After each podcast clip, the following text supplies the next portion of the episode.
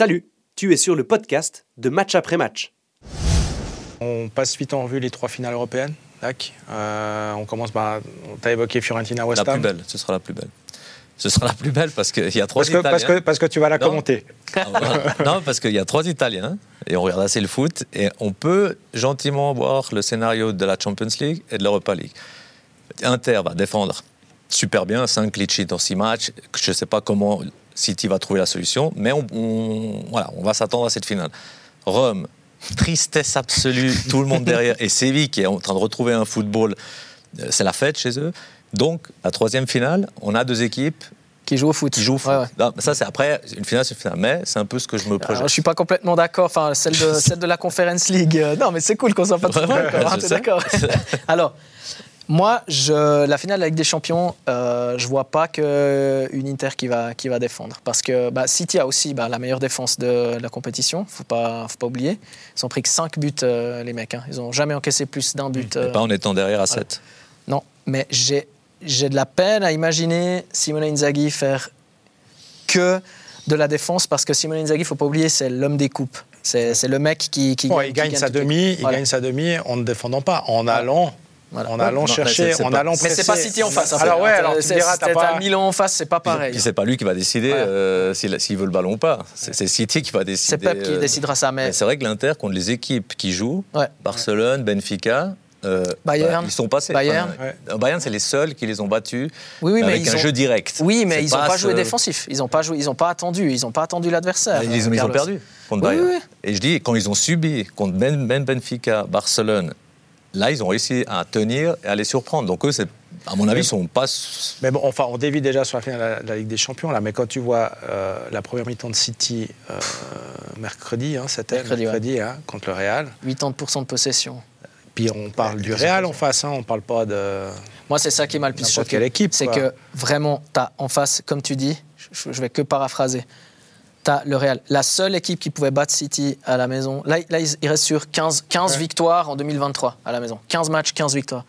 La seule équipe qui pouvait peut-être faire quelque chose, c'était le Real. Puis quand tu vois le Real, à quel point ils étaient empruntés.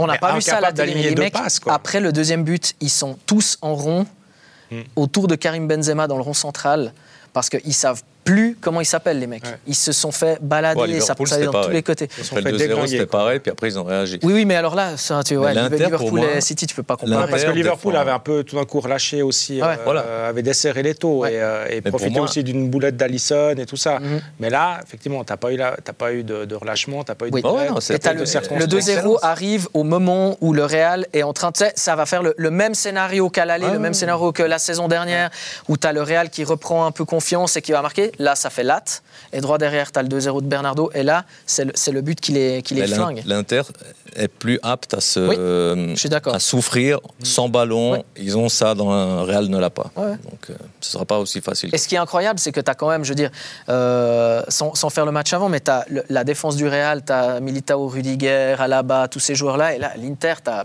Acerbi, qui va se retrouver quand même face à Hollande. Ouais. J'ose pas imaginer le massacre. Oui, c'est dans la tête. Mais alors voilà, la défense, il n'est pas tout seul. Il y a Bastoni, il y a Di Marco, il y a les autres. Mais il y a Kanji, il sera contre Dzeko, excuse. Hein. Ouais, je sais pas s'il mettra Dzeko. Je sais pas s'il mettra Dzeko. Bien sûr qu'il mettra Dzeko. Il est obligé de mettre Edin Dzeko. Tous les matchs importants cette année, il a gagné avec Dzeko en attaque. Bien sûr qu'il sera titulaire. Je pense que oui, mais je me demande s'il va pas essayer de faire de la faire à l'envers et de le mettre en cours de route. Non, il peut pas faire cette erreur-là. Il y aura peut-être Alain dans le Joker. On n'est pas à l'abri avec Guardiola. Mais non. Non, il jouera d'entrée quand même. Moi, je dois t'avouer quelque chose, Carlos, c'est que jeudi soir, j'ai pas regardé Ball en direct. J'ai regardé José Mourinho, comment il allait faire pour se qualifier à Leverkusen. Mais c'est incroyable. On sait qu'il va faire ça. Et ce qui est beau, c'est que la Roma, ils n'ont même pas fait semblant. C'est que depuis la première minute, ils ont dit on va faire 0-0 la 90e. Ils n'ont pas joué tout le match. C'est incroyable. J'ai pris un plaisir à regarder ça. Mais tu sais, plaisir coupable, tu sais. Mais c'était divertissant, quelque part. Mais comment tu peux demander à ton équipe, comment le gars est tellement fort qu'il arrive à imposer à ses joueurs de haut niveau, à ses stars, d'aller chercher en 0-0. Mais ce qui est dingue, c'est que la Roma va jouer sa deuxième finale de Coupe d'Europe. Depuis qu'il y a Mourinho, c'est 2 finales. Et de toute l'histoire de la Roma, il n'y a pas eu de finale. Enfin, ouais. On enlève la Coupe des Foires et toutes ces anciennes compétitions.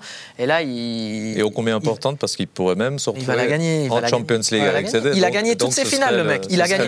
C'est ça qui est génial, c'est qu'en fait, Mourinho a gagné toutes ses finales et Séville a gagné toutes ses finales. Donc il va y avoir une fin de série assez géniale, moi, je trouve. Mais quand tu disais, tu jouais pour ton coach, là, on a senti ça. Ouais, avec la Roma, tu sens ça. Alors, au niveau management, je pense que c'est un des meilleurs, ça c'est sûr. Le jeu, on peut en discuter. Toi, tu l'adores, hein, c'est juste. Non, mais j'assume.